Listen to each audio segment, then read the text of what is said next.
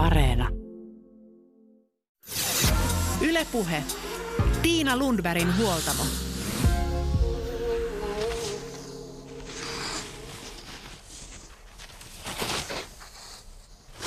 Vapaa lasku on lisännyt suosiotaan viimeisen vuosikymmenen aikana. Varusteiden kehittyminen ja ulkoilmaretkeilyn, luonnossa liikkumisen suosion kasvu näkyvät myös takamaastoissa. Varusteita löytyy jo suksivuokraamoista aika hyvin ja opastettuja offariretkiä vapaalaskureissuja järjestetään jo Suomen Lapin hiihtokeskuksissakin. Mikä vetää takamaastoon offareille vapaalaskun pariin? Millaisia turvallisuustekijöitä toisaalta pitää ottaa huomioon, jos lähtee rakennettujen rinteiden ulkopuolelle? Kuinka suuri riski oikeasti ovat lumivyöryt? Jos ei mene lumivyörymaastoon, ei voi joutua lumivyöryyn, toteaa Teija Laukka, joka on tänään eh, huoltamolla vieraana. Ja toinen haastateltavamme Mikko Sirkiä komppaa, että etukäteen on hyvä valmistautua, ottaa asioista selvää ja suhtautua luontoon kunnioituksella. Millaisia reissuja on takana näillä kokeneilla Adventure Partnersin reissaajilla? Teija Laukka ja Mikko Sirkiä ovat nyt huoltamolla vieraana, joten pidemmittä puheita. Annetaan puuterin pöllytä ja tehdään ensimmäiset kaarrokset puhtaaseen pehmeään lumeen. Ehkä aurinkokin vähän paistaa. Ensimmäinen kysymys. Missä Teija ja Mikko ovat skimbanneet viimeksi? Yle puhe. Ja mä oon ihan täällä Suomen tuntureilla Pallaksella Keimiöllä nyt tässä niin kuin reilu viikko sitten nauttinut näistä hienoista Pallaksen tunturin maisemista ja auringon laskuista ja nousuista tuolla kaamoksen jälkeen. Niin. Mikko. Tämä kausi on päästy avaamaan, ei niin kauhean mairittelevissa olosuhteissa tuolla, tuolla pohjoisessa myöskin Pallaksen maastoissa, mutta ehkä se edellinen lasku menee sinne viime kauden loppuun, niin kuin yleensäkin, yleensäkin Norjaan, Norjaan sinne Lyngenin Tromsan suuntaan. Millaista siellä Pohjois-Norjassa on laskea, jos vertaa vaikka nyt näihin Pallaksen, Pallaksen Suomen, Suomen tuntureihin? No ensimmäisenä tulee mieleen, että siellä on vuoria, toisin kuin, toisin kuin valitettavasti meillä Suomessa, että onhan tietysti suurtunturit. Suurtuntureissa löytyy metrejä, metrejä ja profiilia, mutta Norjassa on mistä, mistä valita. Ja onhan se maisema, maisema kun sä lähdet merenpinnan tasolta kappuamaan ylös, niin, niin siitä au, aukeaa ne maisemat ihan eri lailla kuin tuolla meillä, meidän Lapissa. Hyvin erilainen, mutta samanlainen. Ylämäkeä ja alamäkeä. Hyvää ja huonoa lunta. Te molemmat, Mikko ja teidät, kokeneita vapaalaskijoita, kokeneet seikkailijoita tuolla lumisessa luonnossa. Miten vapaalasku on tullut teille itsellenne osaksi elämää? No, mulla on tullut itse asiassa niin kuin, äh, vuorikiipeilyn kautta, että siinä 2000-luvun puolen väliaikoihin, kun mä Alpeilla olin kiipeilemässä ja sitten niin näin, että siellä osa porukasta tulee niin kuin suksien kanssa alas sit huipulta ja se näytti kauhean niin kuin hauskalta, että ei tarvitse kävellä alas, että saa niin kuin palkinnon siitä. Että sitä aikaisemmin oli niin kuin rinnelaskua ja murtomaa hiihtoa harrastanut, niin sitten tuossa sai niin kuin tavallaan sit yhdistää ne molemmat, että sen niin kuin hiihtäen ylös ja, ja sitten niin kuin nauttien laskuista alas, niin se kyllä niin kuin puras kärpänen heti, kun pääsi kokeilemaan. Ja, ja, ja sitten niin kuin alkuun se oli tosiaan enemmän mulla se ajatus, että mä haluan jonkun vuoren huipulle ja laskea sieltä, mutta sitten se on vähän niin kuin muuttunut siihen enemmän siihen suuntaan, että, että, se, että haetaankin niin kuin hyviä laskukokemuksia ja hyvää lunta, että ei niinkään monestihan on, että sit kun tarpeeksi korkealle nousee, niin se lumi on jo semmoista korppusta, niin sitten niin kuin ei mennä välttämättä aina, se huippu ei ole se juttu enää, vaan sitten etsitään niitä hyviä laskulinjoja. Millaisia on hyvät laskulinjat? Tietenkin haetaan aina sitä pehmeitä, ihanaa lunta ja, ja sitten, että se jyrkkyys olisi sitten myös semmoinen siihen hetkeen itselle semmoinen niin sopivin. Että... Entä Mikko, miten, va- miten sinusta tuli vapaa-laskija? tota, pyytämättä ja yllättäen varmasti. Mulla on varmaan samanlainen tarina kuin aika monella muullakin, että, että on koko niin ikäni oikeastaan lasketellut ihan pienestä pitäen. Mun ihan ensimmäinen vapaa-laskukokemus on kokemus, jota en edes tunnistanut vapaa-laskuksi. Eli on, on tota, nuorena sällinä kaverini kanssa vetänyt ahkiolla laskettelusukset, siis ihan tavalliset, laskettelusukset, sukset tunturin huipulle ja laskenut sieltä alas, alas samalla sitten, kun perheen muu väki on tuonut sitten ahkio ja murtsikat, murtsikat alas, alas. Sitä en ole kokenut silloin vielä vapaa-laskuksi, mutta mä luulen, että mulla on ensilasku, ensilasku keräskero huipulta kyllä omassa plakkarissa. Sitten meni pitkä aika, lasketteluinnostus vähän hiipu. Siihen ei auttanut, vaikka kokeili lumilautailuakin siinä välissä. Mutta tota, sitten kun omia lapsia rupesi opettaa, niin tietysti tuli taas hankittua, hankittua vehkeet ja vietetty aikaa rinteessä. Ja samoihin aikoihin sitten kavereiden kanssa tehtiin muutama reissu, missä lähinnä hissioffareita vedettiin. Et se nyt ei ole vielä ihan sellaista vapaa-laskua, mitä, mitä tänä päivänä harrastan, mutta ensimmäisen kerran irrottauduttiin siitä, niin kuin, siitä niin kuin hiihtokeskuksen infrasta ja tuli, alettiin puhumaan lumiturvallisuudesta ja tämmöisistä asioista. Sitten kursseja ja reissuja ja sitä kautta syömälle ja syvemmälle. Alpeella ja Euroopassa, tuolla Keski-Euroopassa tämmöinen vapaalasku ja vuorihiihto on ollut iso osa hiihtämistä jo pitkään. Millaiset perinteet Suomessa on vapaalaskulla? Ahaa, toi onkin, toi onkin haastava kysymys. Kyllä, kyllä varmasti, varmasti niin kuin, ja tiedänkin, tiedänkin harrastajia, jotka on, on niin kuin, napannut kiinni tähän, tähän lajiin käydessään siellä Keski-Euro- Keski-Euroopan keskuksissa on hankittu ensimmäiset, ensimmäiset randositeet ja vehkeet ja, ja sitä on sitten, sitten harrastettu täällä Suomessa. Mutta kyllä mä sanoisin, että vapaalasku harrastuksena on kohtalaisen uusi ilmiö kuitenkin täällä Suomen outdoor-skenessä, jos näin, näin tämmöistä sanaa käyttää. Et 90-luvun lopulta 2000-luvun alulta on varmaan, varmaan tota, osittain esimerkiksi lumilautailijoiden myötä niin tämä on yleistynyt. Ja nyt mulla on semmoinen tunne, että ihan näinä viime vuosina niin tämä on, on laajentunut huomattavasti. Et se, se näkyy tuolla netin keskustelupalstoilla ja erilaisissa tapahtumissa, kursseilla on paljon kysyntää. Ja, ja jos itse, itse reissaa, niin usein ei ole todellakaan ainoa suomalaisporukka jossain kohteessa, joka on nimenomaan hakemassa niitä vapaallaskukokemuksia. Ja ihan, ihan oma kutina on ihan sama, että ihan viimeisen, viimeisten muutaman vuoden aikana esimerkiksi rinnekeskuksissa niin tällaista rinneoffareiden pisteleminen on lisääntynyt ihan valtavasti. Aiemmin siellä oli koskematon ylläksellä koskemattomat hanget. Nythän siellä kiemurtelee jos jonkinlaista käärmettä. Joo, pitää paikkansa. Et, et nyt, nyt esimerkiksi Rinne vuokraamoista ei muutamia vuosia sitten, en mä muista, että siellä olisi ollut randokamoja tai splitboardeja saatavilla, saatavilla vuokrattavasta lumiturvallisuusvälineitä. Mutta nyt, nyt ne on ihan, ihan siellä hyllyssä samalla lailla kuin kaikki muutkin ja sitten järjestetään myöskin, siellä on opastuksia ja, ja, ja tota, mahdollisuus kokeilla niitä, niitä vehkeitä ja ei ne varmaan siellä hyllyssä kauaa, kauaa pölyä kerää, että tuntuu siltä, että niillä on kysyntää. Mutta vapaalasku pitää sisällään monenlaista ala, alakulttuuria ja alaskeneä, on erilaisia tapoja. Puhutaan randoilusta, puhutaan just näistä rinneoffareista, ehkä enemmän jotkut menevät jo vaelluspuolelle, hiihtovaelluksia tehdään. tehdään. Mitä kaikkea vapaalasku pitää sisällään? No just mitä tuota, niin tuossa mainitsikin, se toinen tuota, niin, ääripää on sitä, että haetaan niin kuin heliskiillä niitä niin kuin, niin kuin mielettömiä niin kuin laskunautintoja. Ja, ja sitten toinen pää on sitä, että juostaan hirveällä kiireellä niin kuin kapeissa ja keveissä suksissa rinnettä ylös ja tullaan mahdollisimman nopeasti alas, että tavallaan että siihen, ja siltä väliltä kaikkea. Ja se onkin mun mielestä just se hienous tuossa lajissa, että kun on No se ei ole tietenkään hienoa, että tarvii olla hirveän monet eri varusteet, mutta on huomannut, että ei todellakaan ne yhdet sukset eikä kahdetkaan riitä, vaan niin kuin riippuen mihin olet menossa, mitä tekemään.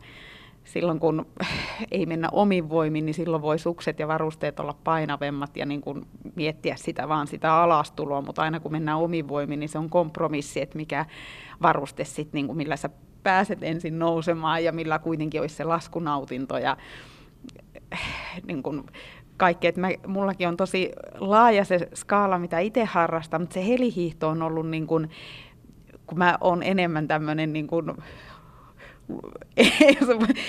saanko sanoa luontoihminen sille, että mä niin kuin nautin siitä, että niin kuin voidaan olla sen luonnon helmassa niin kuin omin voimin ja nousta rinnettä ja samalla niin kuin nähdä se, että tätä me ollaan tulossa sitten alas. Että helihiihdossahan on sitten tietenkin, pitä, pitää olla eri tavalla arvioitu niin kuin niitä riskejä, kun sitä ei nousta ylös sitä rinnettä. Että se on siinä, siinä mielessäkin eri, erilainen laji.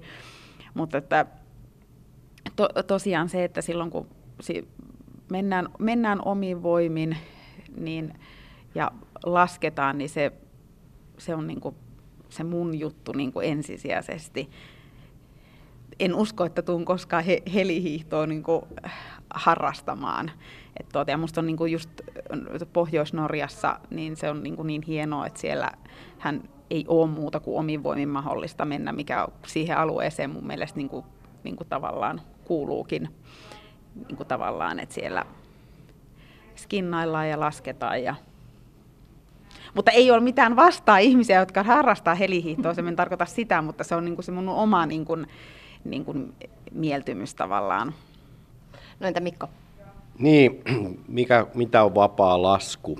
Kai se niin kuin ainakin suomalainen käännös puhuu siitä laskemisesta, eli se mahdollisuus päästä piirtämään niitä omia, omia jälkiä sinne puhtaaseen lumeen, se on vapaa lasku. Miten siihen tilanteeseen sitten päädytään, niin, niin, niin tota, siihen on monia keinoja, mutta yleensä se niin kuin ansaitaan se mahdollisuus ihan omi voimin menemällä, menemällä ylämäkeen myöskin ne samat sukset jalassa, jotka jalassa sitten tulee alas, tai, tai sitten se lumilauta lautajaloissa.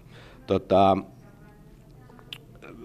kaikenlaisia on, sä puhut tuosta randoneesta, oikein osaa sanoa, se on mun mielestä viittaa enemmän niihin välineisiin, välineisiin, vuoristovaellus, johon voi liittyä tämmöinen ski mountaineering, niin se on sitten niinku liikkumista vuorilla talviaikaan ja siihen liikkumiseen liittyy siis myös sitten sukset alastuloa ja miksei ylösmenoakin varten.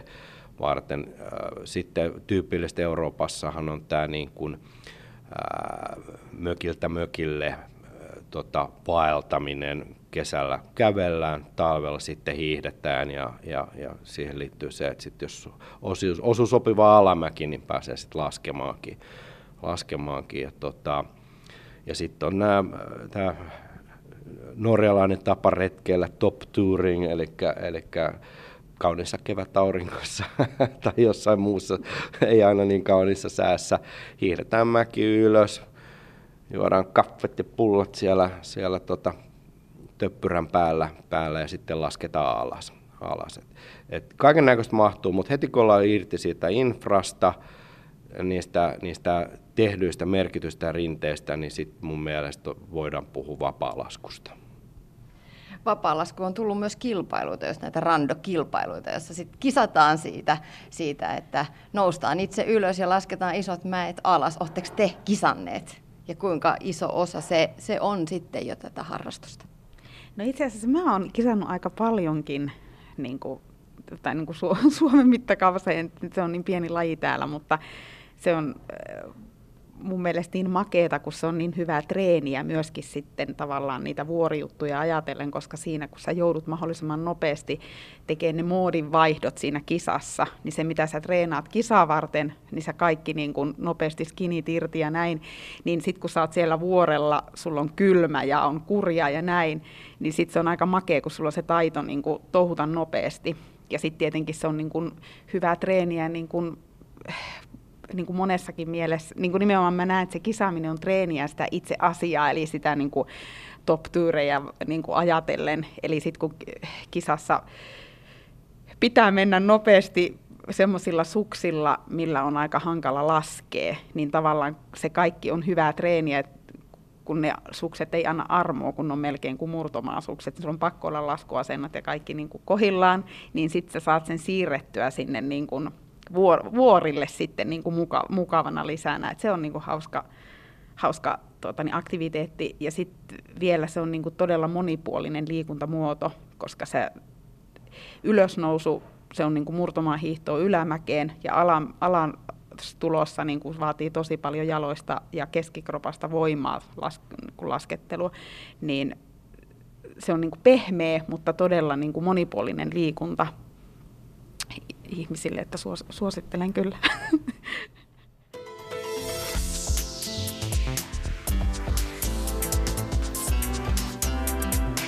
Yle Puhe.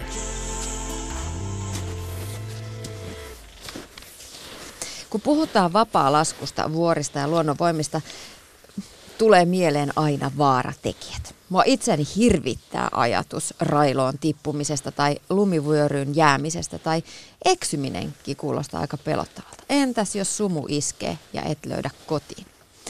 Entä sitten, jos eteen tulee jyrkänne ja vauhtia ei saa pysäytettyä? Mitä kertovat nämä kokeneet laskijat? Mitä he kertoo suhteestaan pelkoon ja miten he varautuvat vaaroihin? Vieraana huoltamolla tänään ovat vapaa-laskijat Teija Laukka ja Mikko Sirkiä Adventure Partnersilta. No joo, se on totta, että heti kun lähdetään pois sieltä keskuksesta, niin usein esimerkiksi vuorilla päädytään, saatetaan päättyä pois matkapuhelimen matkapuhelinverkon verkon piiristä. piiristä. Se on jo yksi, yksi niin tämmöinen turvallisuusasia itsessään. Vapaa-laskuretket vaatii suunnittelua. Sen suunnitteluun liittyy niin kuin paikallisiin olosuhteisiin tutustuminen, katsotaan säätietoja eteenpäin ja taaksepäin, pitää tietää mitä on tapahtunut aikaisemmin, esimerkiksi miten se on voinut vaikuttaa lumipeitteeseen, mitä on odotettavissa. Tosin vuorilla liikuttaessa on aina muistettava se, että sää, sää muuttuu nopeasti ja se ei välttämättä aina mene säätiedotuksen mukaan. Että pitää varautua niin kuin aina luonnossa liikkuessa erilaisiin, erilaisiin olosuhteisiin. Ja, ja tota, pitää, olla, pitää olla suunnitelmat A, B ja C, C valmiina, valmiina, jota voi sitten noudattaa, noudattaa tilanteen kehittyessä.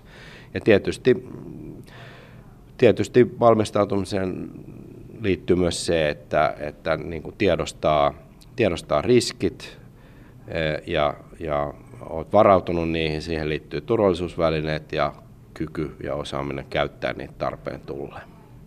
Jos puhutaan niistä turvallisuusvälineistä, niin mitä, mitä vapaa-laskureissulle, vuorille tai tunturiin niin pakataan mukaan?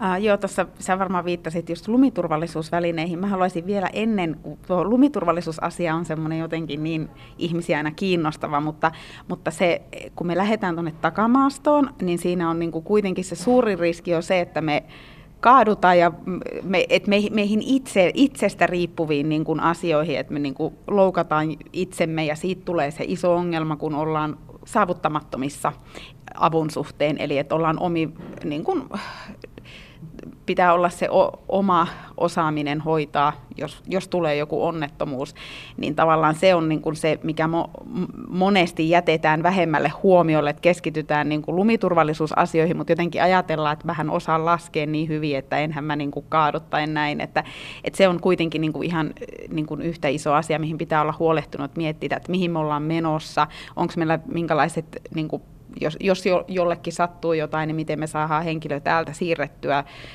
niin kuin mahdollisesti ja näin, että tämmöiset kuuluu tärkeänä osana siihen reitin niin kuin suunnitteluun ja myöskin se, että sitten kun ollaan tuolla takamaastossa, niin se laskettelu pitää olla ihan eri tavalla kontrollissa kuin mitä kun ollaan rinteessä tai rinteen vierustalla. Että siellä ei vedetä satalasissa, vaan se on aina sit suhteutettuna, että nyt kun mä oon täällä niin kuin, miss, missä sitten onkin, niin tavallaan, että tänne ei tule kukaan niin kuin auttamaan, niin silloin mun pitää niin kuin miettiä, että mä en saa kaatua. Se on vähän niin kuin tavallaan se ajatus. Ja sitten tot, totta, eli nämä on nämä itseen riskit, mitkä liittyy siihen laskettelijaan, mutta sitten niin kuin on tietenkin näitä objektiivisia ristejä, riskejä ja lumiturvallisuusvarusteet, mistä, mistä kysyit, niin ne täytyy olla tietenkin niin kuin aina mukana, mutta ö, tärkeintä on kuitenkin niin kuin se ajatus on, että niitä ei koskaan tarvitsisi käyttää. Että siinä osana suunnitteluahan niin kuin valitaan ja mietitään sitä, mihin ollaan menossa. Että esimerkiksi jos ei mene lumivyörymaastoon, pysyttelee niin kuin loivemmilla kuin missä vyöryy, alueella, missä ei ole lumivyöryvaaraa, niin niin kuin tavallaan silloinhan sun ei tarvitse, niin kuin sulla on aina mukana ne varusteet, mutta silloin sä et joudu lumivyöryyn. Eli niin kuin vuorilla liikkumiseen liittyy aina riskejä, mutta sit omalla suunnittelulla ja riskikartoituksella ja omilla päätöksillä sä voit sitä niin kuin pienentää tai sitten olla pienentämättä.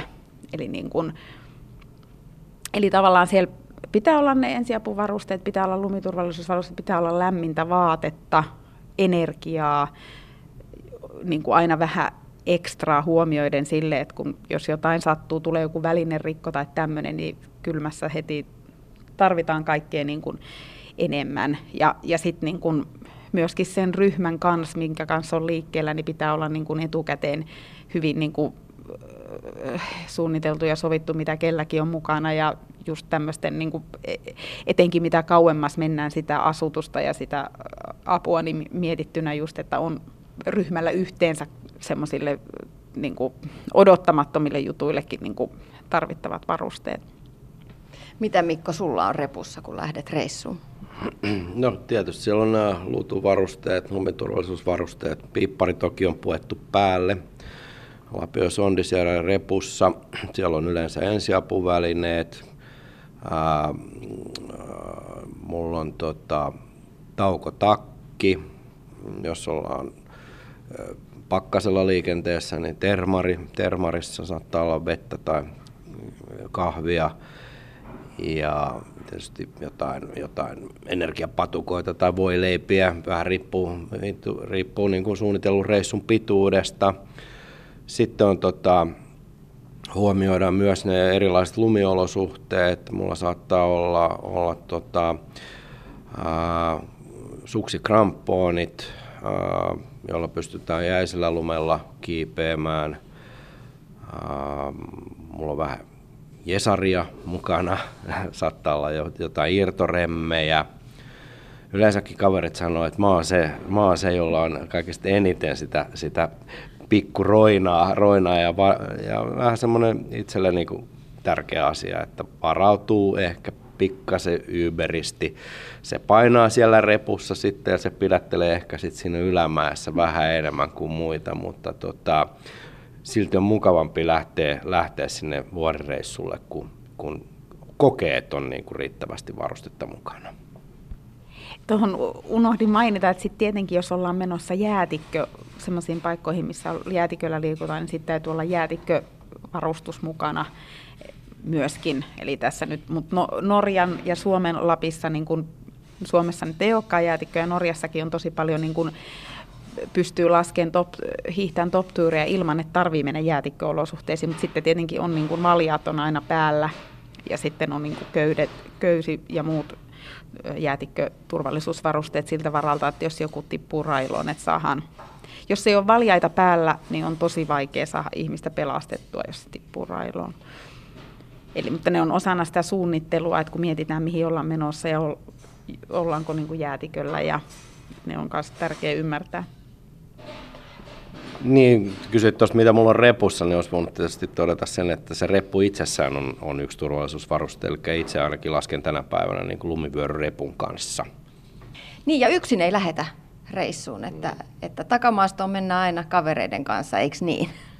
Joo, jos lumivyörymaastoon mennään, niin silloin mennään aina niin kuin kaverin kanssa. Että... Kuinka tärkeä ryhmä on noilla reissuilla?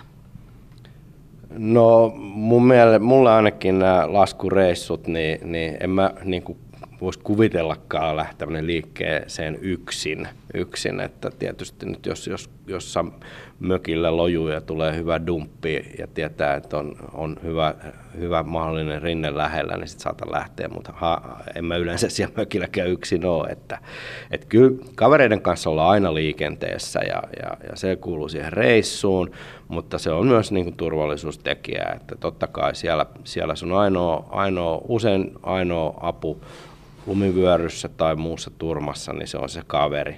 kaveri ja, ja tota, semmoinen parin, kolmen, neljän hengen ryhmä on ihan semmoinen niin kuin optimaalinen. Et silloin pystytään laskemaan pitkiä siivuja sillä lailla, että pysyy kuitenkin kontakti koko ajan kaikkiin siinä ryhmän jäseniin, jäseniin, jäseniin ja tota, ää, päästään skauttaamaan erilaisia paikkoja. Ja, ja sanotaanko nyt näin, että pehmeässä lumessa, sit kun mennään ylöspäin, niin, niin, niin tota, sitä on kiva välillä vähän vaihtaa sitä ladun tekijääkin. Iso riski rakentamattomilla tuntureilla vuoreilla on tosiaan ne lumivyöryt ja joka vuosi saadaan lukea uutisia vyöryyn jääneistä ja onneksi myös pelastuneista. Kuinka iso riski teille, teidän näkökulmasta, olette kokeneet harrastajien, kuinka iso riski ne lumivyöryt on?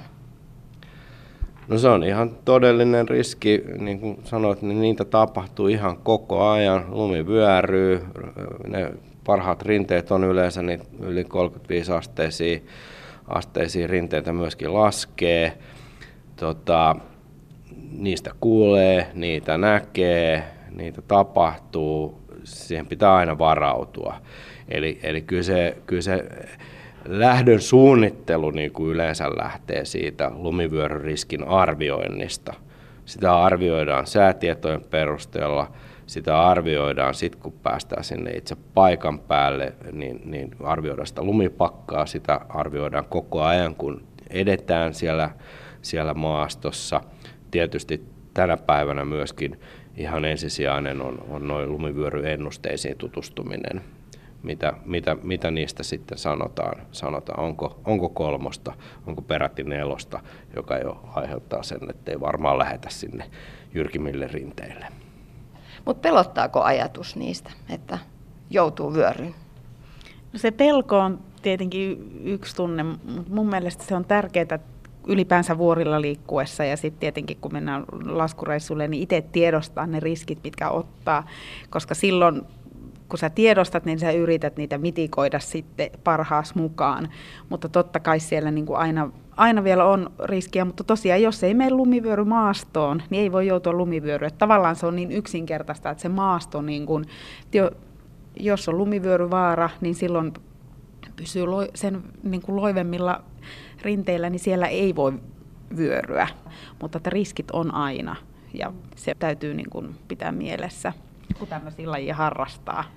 Niin, mutta sitten siinä on siinä vaakakupissa, niin kuin sä Mikko sanoit, että ne, ne parhaat rinteet usein löytyy myös sieltä, missä on niitä isoja vaaroja. Joo, pitää paikkaansa, mutta ne rinteet ei häviä sieltä mihinkään, mutta ne lumiolosuhteet muuttuu, muuttuu huonommiksi tai suotuisammiksi. Että, että kyllä sitä on, on jos siellä on, ei ole sellaista tilannetta, että yksi rinne, mihin mennä. Että et voi aina valita, voi aina valita, laskeeko puurajan alapuolella, meneekö sitä yläpuolelle ja näin päin pois. Et, et, et, et, et pelottaako lumivyöry, jos sitä rupeaa ajattelemaan, miltä se tuntuisi joutua lumivyöry, niin kyllä pelottaa. se on ahdistava. Ja, ja siihen suhtautuu sellaisella pelon sekaisella kunnioituksella, että, että, että jos vähänkin tuntuu siltä, että, että on epästabiilia, tai olosuhteet on sellaiset, että voisi vyöryä, niin sitten ei mennä. Et, et ei sitä lähdetä kokeilemaan, että vyöryykö sitä vai ei, ei varsinaisesti.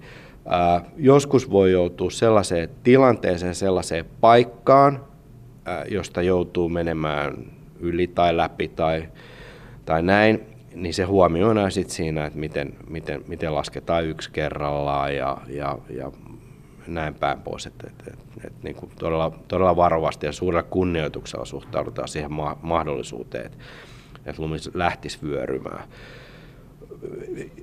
Enemmän mua varmaan pelottaa jyrkät paikat tai jyrkän reunalle päätyminen. Niin, siellähän voi olla sitten, jos puhutaan vuorista ja jopa tuntureista, niin aina ei ole niin paljon sitä lunta, lunta paikotelle voi olla kivikkoa, voi tulla puun tynkiä sieltä vastaan. Nekin on vaarapaikkoja.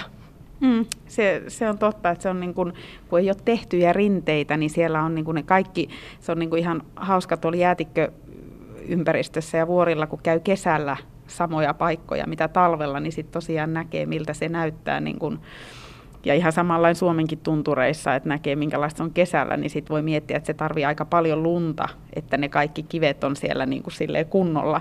Että kyllähän se, sitä ollaan niin kuin omillaan silloin, silloin kun lasketaan tuolla niin kuin muualla kuin hoidetuilla rinteillä, niin kyllä se, ja mihin viittasin aikaisemmin just tähän, että se suurin riski on se, että sä kaadut ja loukkaat itsesi, niin sehän on niin kuin just, että se maasto vaihtelee, on jyrkänteitä, yllättäviä tilanteita, ja sen takia se vauhti pitää olla aina siihen omaan osaamistasoon niin kuin semmoinen, että sä pystyt nopeasti niin kuin pysäyttämään ja ja vaikka kuin huolellinen olisi, niin silti voi laskea joskus kiveen tai niin kuin näin, että se, niin kuin siellä on niitä. Ja sitten tietenkin kun liikutaan tuntureilla vuorilla, näkyväisyys voi, näkyvyys voi niin kuin heikentyä ja silloin kun pitää kuitenkin tulla jotenkin päästä alas sieltä, niin kuin vaikka sä et näe mitään, niin, niin, niin se on myös niin kuin yksi semmoinen niin kuin aika haastava juttu. Tietenkin niin kuin Suomen tuntureilla, kun ei, ei ole railoja, ei tarvitse niitä niin kuin siinä niin kuin miettiä, eikä se, semmoisia, mutta sitten vielä kun ollaan jäätiköllä ja menee näkyväisyys huonoksi, niin sitten on, on joitain semmoisia tilanteita, missä sitten joudutaan laskemaan köysistönä, mikä on hyvin niin kuin harvinaista, mutta jos on niin, että näkyväisyys on niin huono, siinä on railoja ja on jääseiniä, serakkeja, mitkä niin kuin paljon vaaroja, niin silloin semmoisiakin ollaan joskus kokeiltu, mikä ei ole kauhean niin kuin, tietenkään miellyttävä, mutta se on niin kuin, turvallisuusmielessä ainoa tapa sitten niin, vyöryjen ja sumun ja näkyväisyyden lisäksi nämä railot on, on sellainen asia, joka ainakin maallikkoa mietityttää tuommoisilla suuremmilla seikkailuilla, että miten, miten niihin suhtaudutaan, miten, miten semmoisessa maastossa lasketaan turvallisesti, jos tiedetään, että siellä voi olla niitä railoja? No joo, siis tota, kun liikutaan jäätiköllä, niin, niin ylöspäin mennään yleensä köysistössä, Eli hiihtäjät on kytketty toisiinsa köydellä. Siellä on myöskin kaikilla sitten tietysti, sit tietysti tota, jäätikkövarustus on, on, on hakkua ja, ja kramponia ja tämän tyyppistä, tyyppistä varustusta. Sanoisin, että, että no, jäätikkö ei Suomesta löydy. Sä oot yleensä silloin ulkomailla, kun sä oot jäätiköllä, niin siellä niin se yksi parhaimpia keinoja mitikoida niitä riskejä on, on, on hankkia paikallisen oppaan palveluita. palveluita ja se hyödyttää siinä niin kuin riskin mitikoimisessa, eli he tietää turvalliset paikat, he tietää vaaran paikat, he tietää yleensä myös, missä on parhaat laskupaikat. Onko teille itsellenne sattunut läheltä piti tilanteita liittyen railoihin tai, tai lumivyöryihin? No rail, railoissa tota, railoissa käyminenhän on ihan tavallista silloin, kun ollaan, ja normaalia, jos ollaan niin kuin köysistössä, että niitähän ei tarvi silloin, jos on asianmukainen var, varustus, niin se, se, että köysistössä oleva ihminen niin kuin menee rai, niin kuin lumisillasta läpi railoon, niin, se ei, niin kuin, sehän ei ole vaaran paikka, siksi ollaan köysistössä. Mutta silloin, kun ollaan suksilla ja lasketaan, niin silloin ei yleensä olla niin kuin köysistössä, ja se, sen takia on niin kuin tiettyjä niin kuin sääntöjä, että ei esimerkiksi niin kuin pysähdellä ja niin kuin tavallaan, että ollaan liikkeessä ja on niin kuin vaan niin kuin tietyt paikat, missä sitten on turvallista, niin kuin, kun lasketaan, niin pysähtyä ja on niin kuin paikkoja, missä ei saa kaatua ja näin. Ja silloin kun ollaan selkeästi niin kuin tolleen, niin kuin takamaastossa ja jäätiköllä, niin mullakin on aina niin kuin valjaat ja kaikki varusteet mukana, mutta sitten meillä on semmoinen niin miehen kanssa oltiin niin kuin Serviiniassa laskettelukeskuksessa ja ajatuksena vaan, että nyt tässä vaan ihan niin kuin rinteiden tässä niin kuin lähettyvillä lasketaan ja toki se on jäätiköllä tämä laskettelukeskus ja näin. Ja, ja sitten mun mies hän sitten niin kuin laski railoon sille, että hän jäi niin kuin kiilaksi niin kuin sukset kuitenkin, ettei on onneksi niin kuin tippunut niin kuin kokonaan sinne railoon, koska meillä ei ollut valjaita eikä köyttä eikä mitään. Ja sitten niin kuin mä laskin hänen alapuolelle ja sain sitten sauvoilla niin kuin vedettyä hänet ylös, mutta tuo oli niin kuin semmoinen oppi, että, että niin kuin vaikka, vaikka olet laskettelurinteen niin kuin lähellä, niin, niin se ihan yhtä lailla pitää olla ajate, niin kuin ajatella niin, että mä, on nyt niin kuin, mä en ole rinnealueella, eli, niin kuin, eli tuossa tapauksessakin ehdottomasti olisi pitänyt olla niin kuin valjat ja köysi, mutta mä nyt sain onneksi hänet sitten niillä sauvoilla vedettyä sieltä, ja, mutta ja kävin ilmoittamassa sitten sinne niin kuin hiihtokeskuksen skipatrollille tästä, että voitaisiko se jotenkin, jos ne voisi merkata sen, että kun siinä oli just hyvät lumet, että siihen niin kuin varmaan joku muukin laskee, mutta sitten heidän vastuu menee siitä hiihtokeskuksen alueen niin ulkopuoli ei ole enää heidän, niin heitä ei kiinnostanut sitten. Lumivyöryyn joutumista en ole, niin kuin, en ole itse en ole joutunut vyöryyn, enkä ole ollut tuota näkemässä, kun vyöryyn on jouduttu. Että, mutta tämä niin kuin railo tämä oli tämä yksi läheltä piti tilanne ja sitten niin kuin railos, railoon on tippunut monta kertaa, mutta aina niin kuin köydessä, mikä ei ole sinänsä niin kuin millään lailla niin kuin mun mielestä niin kuin se riski on sillä köydellä niin kuin silloin huomioitu. Niin. Kyllä siinäkin varmaan sydän hypähtää vähän kurkkuun. Joo, mutta se on toisaalta, kun, kun jäätiköihin pitää suhtautua niin, että railot kuuluu siihen jäätikköön. Eli tavallaan, niin kun, että kun sä liikut siellä köysistössä, niin sä ymmärrät, että mä oon siksi köysistössä, kun tähän kuuluu tähän ympäristöön ne railot. Niin siihen ehkä niin kun se, mutta, mutta jos mä näen jonkun ihmisen yksin liikkuvan jäätiköllä, ja mä tiedän, että siinä on niin kuin railoja sen lumisillan alla vaikka kuin, niin ne on niin kuin hirveitä tilanteita. Että tavallaan, että kun joku turisti jossain niin kuin alpeilla, kun on paikkoja, missä pääsee niin kuin tosi helposti lähestymään hissillä niin kuin jäätikölle, ja ne ihmiset ei niin kuin oikeasti ymmärrä, että täällä on niitä railoja, ja sä yksin, kun sä liikut täällä, niin se on niin kuin äärimmäisen vaarallista. Ja sitten pelastajat siellä niin kuin on, joutuu ko- kovaan työhön aina, sit, kun ihmiset ajattelemattomuutta ja itsekyyttään tekee tuommoista, että jäätiköllä ehdottomasti pitää olla aina niin kuin vähintään kaksi henkeä. Mielellään enemmän, että jos on vain kaksi ihmistä, niin silloin pitää olla niin kuin niin kuin jos on etenkin niin, että on iso painoero, niin pitää olla mietittynä ja katsottuna, että on sellaiset varusteet, millä mit, niin kuin jotain ekstraa, niin että sä pystyt tarvittaessa toimimaan painoerosta huolimatta, jos ei ole ketään muita siinä niin kuin auttamassa. Entä Mikko, onko, oletko joutunut vaaratilanteisiin? No en suoranaisesti itse, mutta, mutta tota, jäätiköltä on minullakin kokemuksia, kokemuksia, että miten se riski kasvaa, kun esimerkiksi varusteet, varusteet hajoaa, hajoaa ja ollaan ilman suksia, ja asianmukaisia varusteita liikenteessä, niin kyllä siinä äkkiä kasvaa ymmärrys, ymmärrys ja kunnioitus sitä tilannetta kohtaan. Teija mainitsi tuosta hiihtokeskuksen äärellä tapahtuneesta railon putoamisesta.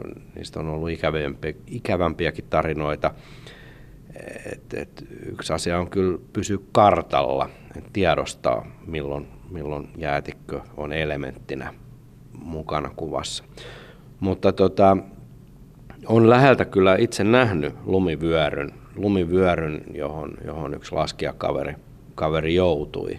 Et sillä lailla on, on niin kuin nähnyt, nähnyt läheltä piti tilanteen ja se päättyi onnellisesti. Lumivyöryreppu piti kaverin pinnalla ja siinä ei menetetty kuin muistaakseni yksi sauva ja laskettelulasit, mutta, mutta ei se mukavaa ollut katsoa sitä menoa. Miltä se näytti ja kuulosti? Miltä vyöry tuntuu?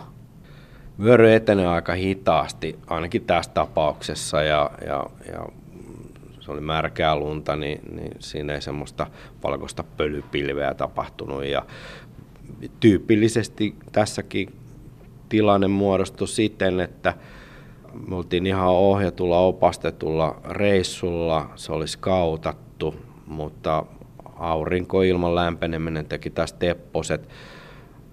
Laskea, joka joutui vyöryyn, laski tämmöisen kurun tai laakeen kurun pohjalla – oli päätetty, että lasketaan yksi kerrallaan. Seuraava laskija lähti liikkeelle, laski hieman tästä ensimmäisen laskijan linjasta sivussa ja ilmeisesti laukasi vyöryn vastakkaisella rinteellä, joka sit, eli lyhyt vyöry, vyöry, joka laskeutui siihen, siihen, siihen kurun pohjalle, pohjalle ja si, siinä sitten nappasi tämän ensimmäisen hiihtäjän mukaansa. Ja matka jatkui, mitä mä sanoisin, 100-200 metriä, metriä ennen kuin se sitten rauhoittui se. Me nähtiin koko ajan tämä, tämä vyöry joutunut kaveri, kaveri ja, ja hän pääsi heti sieltä vyörystä omin voimin ylös, ylös, ylös ja nähtiin, nähtiin että kaikki hyvin. Suunnistaminen on yksi juttu myös tuolla tuntureilla ja vuoristossa, että pitää, niin kuin sanoit, Mikko, pysyä kartalla. Mm. Miten te suunnistatte? Kuinka hankalaa se on? No, kaikki lähtee tietysti siitä, että reitti on suunniteltu etukäteen, eli on tutustuttu karttaan, karttaan ja tota, jos, jos on pidempi reissu edessä ja jos on no miksei oikeastaan aina, aina riippuu vähän, vähän reissun mittakaavasta, niin, niin käytetään myös näitä GPS-laitteita, eli, eli tehdään reittipisteitä pisteitä valmiiksi, valmiiksi. Jos sää heikkenee, näkyvyys huononee, niin pystytään turvautumaan sitten. Taitaa kuuluu myöskin niin kuin yhden sun toisenkin vapaa-laskijan varustukseen tänä päivänä tämmöinen älykello, mistä löytyy kompassit ja korkeusmittarit ja, ja GPS, eli, eli pystyy sitten suunnistaa, suunnistaa takaisinpäin, jos on laittanut, laittanut vehkeet päälle. Vuorillahan niin kuin aika tarkkaan suunnistetaan korkeuksien mukaan. Et pyritään pyritään niin kuin tietää se sijainti korkeuden suhteen koko ajan tuli tuosta mieleen tosiaan tuo, että kun näkyväisyys voi mennä yhtäkkiä, että niin Vincent Pyramidi, semmoinen nelitonninen huippu, minne oltiin just kiivetty ja oli tarkoitus, oli hyvää lunta lähteä laskemaan ja laskettiinkin alas, mutta siinä mä niin kuin, kyllä niin kuin sen korkeusmittarikellon avulla niin kuin tuli niin kuin sitä reittiä takaisin, koska tota, ei olisi nähnyt niitä tiputuksia sieltä niin kuin molemmilta puolilta, että, sen, että kyllä niistä kelloista on niin kuin apua just silloin, kun sä et niin kuin näe, niin, niin ainakin se oli semmoinen niin kuin kokemus mielellään niitä kelloja käyttää kyllä sitten. Voi vaan kuvitella, miltä se tuntuu tulla tuollaiselta isolta vuorelta offaria pitkin alas, kun se tuntuu jo sumussa laskeminen ihan rinnekeskuksessakin tarpeeksi haastavalta. Mm. Joo, kyllä se, jos se, jos se vuori vetää sinkkiin, niin, niin, niin ei sitä laskemisesta mitään tule. Ja tietysti, tietysti pyrkii välttämään niitä tilanteita, että jos nähdään, että rupeaa pilviä kertymään, niin yleensä sinne ei sitten ylös mennä, ylös mennä sinne turhaa sumuun hiihtelemään. Ylepuhe. Tiina Lundbergin huoltamo.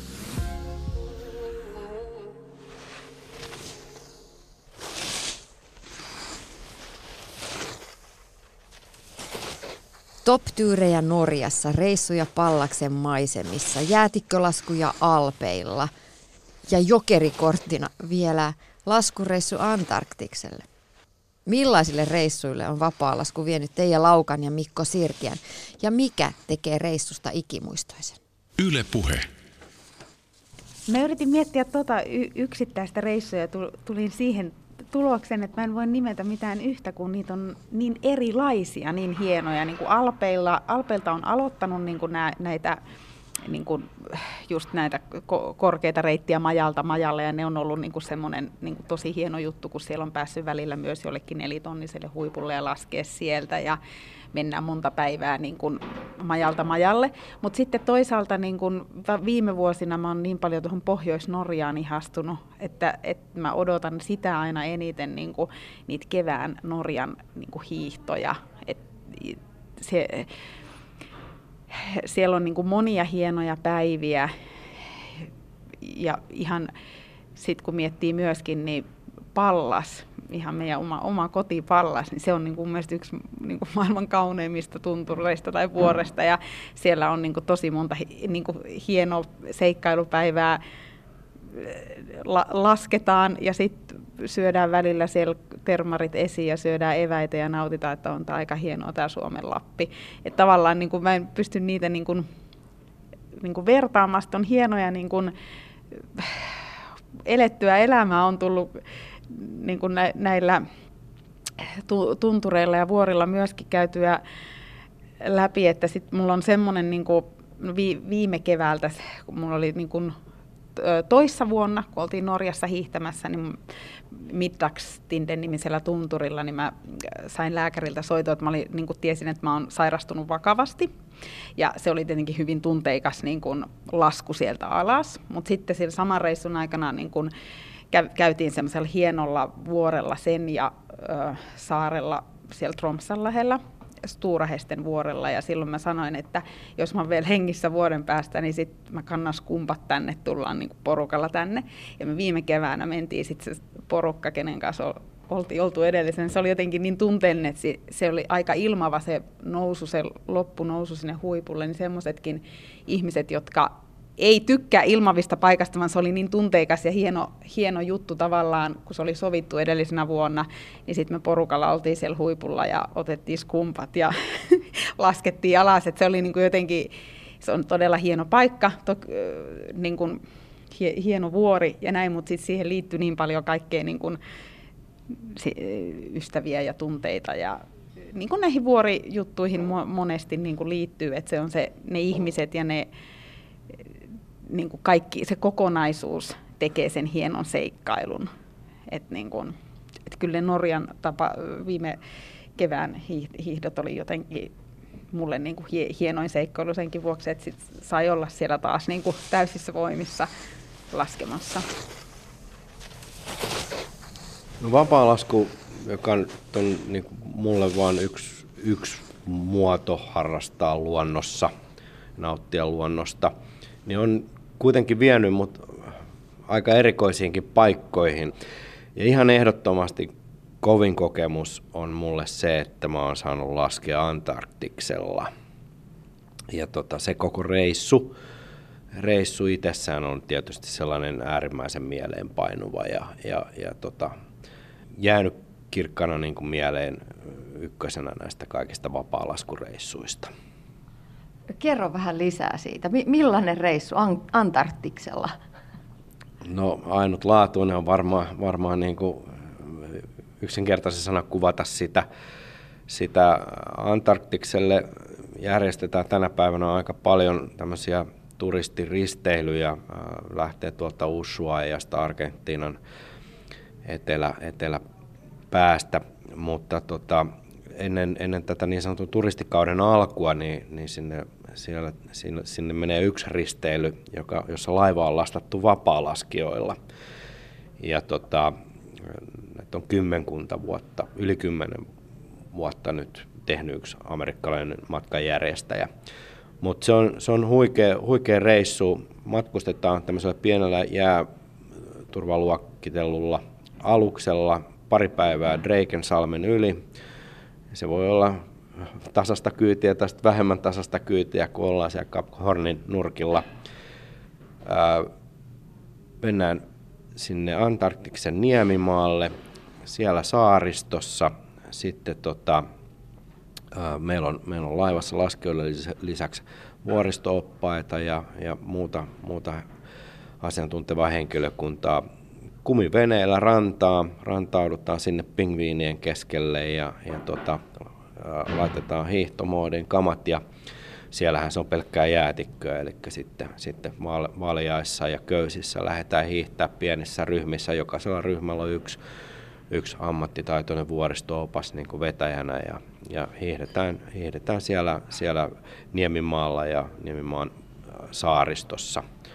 saaristossa niitä lähi, lähitöppyröitä, mutta, mutta mikä tekee siitä tietysti niin kuin sijainti ainutlaatuinen, se saavutettavuus haastavaa, tekee sitä ainutkertaista, mutta se, se luonto, se on se, niin kuin, joka tekee siitä reissusta erityisen ainutlaatuisen. Että ei siellä parhaat lumet ole, sen voi sanoa suoraan, mutta, mutta mutta kun sä lasket sieltä vuoren rinteeltä sinne pingviinien sekaan tarkkailemaan sitä luontoa ihan lähituntumasta ja, ja siinä hylkeet ja merileijonat, leopardit, muut tota, ottaa aurinkoa rannalla, parhaassa tapauksessa aurinkoa siis, ja sit siihen aikaan vuodesta niin, niin ei voi välttyä näkemästä valaita, valaita siinä niissä, niissä vesissä, niin, niin tota, kyllä se kaikki, kyllä se, se on niin, niin ainut kertaista ja laatusta. Tekee siitä hienon laskureissun. Jos sä piirrät yhden kuvan siltä reissulta, yhden pienen maalauksen, niin mitä, mitä siinä kuvassa näkyy? Siinä kuvassa on, on tota, jylhä, autio, ranta, jäätikkö valuu, valuu mereen, jossa jossa tuota, kelluu isoja jäälauttoja, pieniä jäävuoreja, jotka sitten laskeva aurinko värjää kullankeltaiseksi. Teija Laukka, mikä on sun mielimaisema erämaassa tai vuoristossa? Mä tykkään niin paljon siitä meidän niin kuin, Tunturi Lapin niistä pallaskeimiö, niin niistä on oikeastaan tullut mun niin kuin, se on nytkin, kun siellä sai ihastella sitä auringon nousua, auringon laskua ja se, se maisema siinä, niin mun mielestä se on vaan niin kuin äärettömän kaunis. Se rauha, rauha mikä siellä sit Suomen Lapissa on, on meillä, mikä on ihan niin kuin, se on niin kuin omanlainen, kun on nähnyt paljon niin kuin erilaisia paikkoja, niin sitä jotenkin sit näitä meidän omia, omia tuota, paikkoja niin kuin arvostaa jotenkin niin kuin eri, ihan eri tavalla. Mikko Sirkiä, mikä on sun mielimaisema erämaassa tai vuoristossa? Viihdyn metsässä tosi hyvin, mutta vuorilla mua viehättää ehkä sama asia samalla lailla kuin merellä, missä myös, myös viihdyn hyvin. Se, että näkee kauas, pitkälle. Se, siinä niin korostuu se oma pienuus ja se, se luonnon mahtavuus. mahtavuus niin ne on niin mulle vaikuttavia elämyksiä. Elämyksiä jossain korkealla vuoren rinteellä. Eli ja jyrkässä, mutta kuitenkin niin, että näkee pitkälle ja se maisema avautuu. Se maisemassa mielellä on, on juuri niin kuin esimerkiksi Norjassa, niin sitten siinä on se turkoosin värinen meri pilkistää jostain sieltä vuorten välistä. Niin, vuoret on kiehtoneet ihmisiä iät ja ajat. Oikeastaan niin kauan kuin ihmiset ovat täällä tallustaneet, niin vuoret on kiehtoneet ihmisiä. Kuvataiteessa niitä on kuvattu. Huipulle on haluttu päästä. Mitä teille on vuorten ja tuntureiden lumo? Tota, siihen liittyy haastetta, fyysistä haastetta, että pääsee, pääsee nauttimaan niistä vuorista. Se ei ole mitenkään ylitse pääsemätöntä, sinne menee jokainen omalla, omalla tahdillaan. Itse en harrasta kiipeilyä, eli mulle, mä en hae sellaisia haasteita, eikä itselleni myöskään ihan sinne toppiin pääseminen ole mitenkään välttämätöntä, välttämätöntä mutta, mutta tota, kyllä se, se vuoren itsessään se mahtavuus, niin se, se, se, on, se, siinä se lumo on. Joo, se on jotenkin, kun mä vuorikiipeilyä harrastan myöskin. Ja mun mielestä niin kuin aina kun on vuorilla, niin mulla on jotenkin semmoinen tunne, että mä oon jo perillä. Että mulla ei ole niin kuin tavallaan mihinkään kiire. Että se, se koko ajan, toki, toki huippu on niin kuin siellä se mahdollinen, mihin ehkä päästään, mutta se ei ole se juttu, vaan se, se vapauden tunne ja se semmoinen ty, tyytyväisyys siitä kaikesta ympärillä olevasta, niin se jotenkin se tunne on niin semmoinen mihin on, on jäänyt aikanaan koukkuun ja si, siihen niin kuin tunteeseen niin kuin toivoo aina pääsemänsä uudelleen. että siinä niin kuin unohtuu kaikki tämmöiset, niin kuin, että mennään vähän niin kuin back to basics tyyppisesti, että sulla on niin kuin se luonto siinä ja sä et mieti niitä normaaleja niin kuin asioita, mitä täällä nykyisin nor- normiarjessa ja sitten tuntee sen oman pienuutensa, että nämä vuoret on ollut täällä niin kuin iät ja ajat ja mä oon vaan niin kuin ihmisenä käymässä niin kuin pienen hetken, että se niin kuin y- ymmärtää sen, että niin kuin luonnon ehdoilla mennään ja luontoa kunnioitetaan. Ja mä en voi päättää, että nyt mä haluan laskea tämän tai tämän, vaan luonto antaa mahdollisuuden niin kuin, ja vuoret välillä päästävät niin kuin, huipullekin asti, mutta se on aina niin kuin, sä et voi olettaa koskaan mitään. Ja ja se on osa sitä hienoutta mun mielestä, että, että se, sä joudut tekemään niitä päätöksiä, että nyt ei ole järkevää mennä, nyt käännytään tällä kertaa. Ja silti sä oot aina, niin kuin täytyisi pyrkiä siihen, että sä oot aina tyytyväinen silti, koska se kuuluu tuohon vuorilla liikkumiseen, että sulla ei voi olla niin kuin jotain yhtä tavoitetta, että mä haluan sen ja sen, koska tota niin, tai voi olla tavoite, mutta sun pitää ymmärtää se, että se on hyvin todennäköistä, että se ei niin kuin niin kuin tällä kertaa onnistu.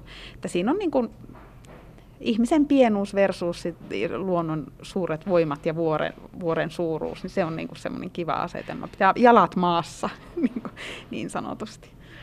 No, jos nyt tällainen kaltaiseni rinnehiihtäjä ja pikkusen jo offareilla käynyt, käynyt laskettelija innostus ja haluaisi lähteä vähän kokeilemaan omia rajoja sinne takamaastoon, niin mistä pitäisi lähteä liikkeelle? Miten, miten lähteä hakemaan sitä kokemusta ja oppia? No voisi sanoa, että kynnys, jos osaa niin kuin laskea alamäkeen, niin, niin kynnys on loppupeleissä aika pieni, että, että niin kuin uusia taitoja ei hirveästi tarvitse opetella.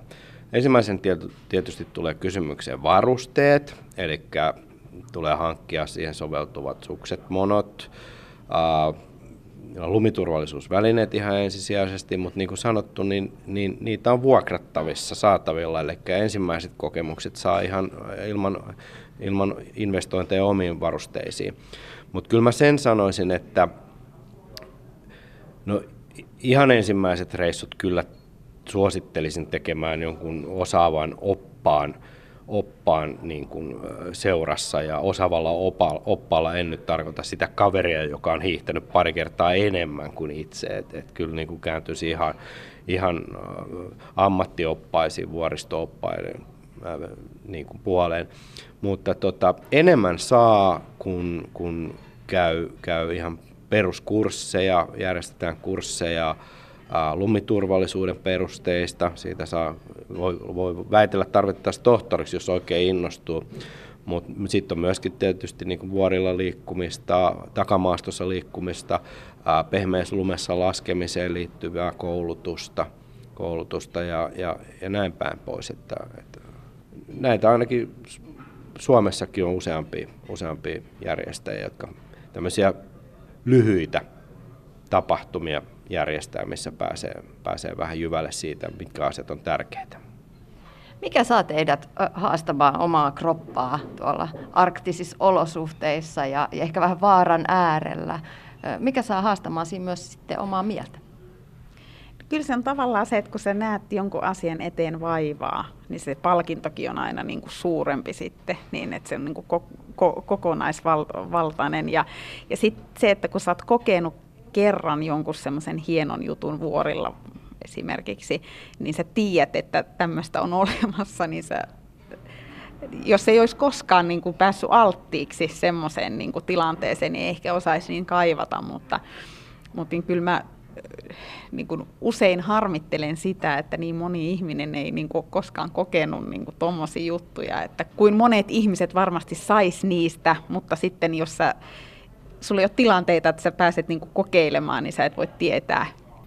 Vaikea olla niinku menemättä sen jälkeen, kun on päässyt kokemaan niin hienoja juttuja ja siitä nauttii ja se on osa sitä sun niinku elämäntapaa ja elämää ja sit niitä juttuja, mitä sä eniten aina odotat. Kyllä se varmaan, varmaan on se, että tota, niin kuin melkein kaikkeen luonnossa liikkumiseen liittyy se, että, että, että ansaitsee itsenne kokemukset – kokemukset siellä luonnossa, onhan se niin kuin liikuntaa. et, et, niin kuin kaiken liikuntasuorituksen jälkeen niin, niin se euforinen tunne siitä, että on, on ottanut itsestään vähän irti, plus sitten se, että mitä sä oot ansainnut sillä, sillä yleensä se hieno luontokokemus, se hieno, hieno lasku, kyllähän se, se vie eteenpäin. Miksei myöskin ne kaverit, koska kavereiden kanssa tätä tehdään. Ylepuhe Tiina Lundbergin huoltamo.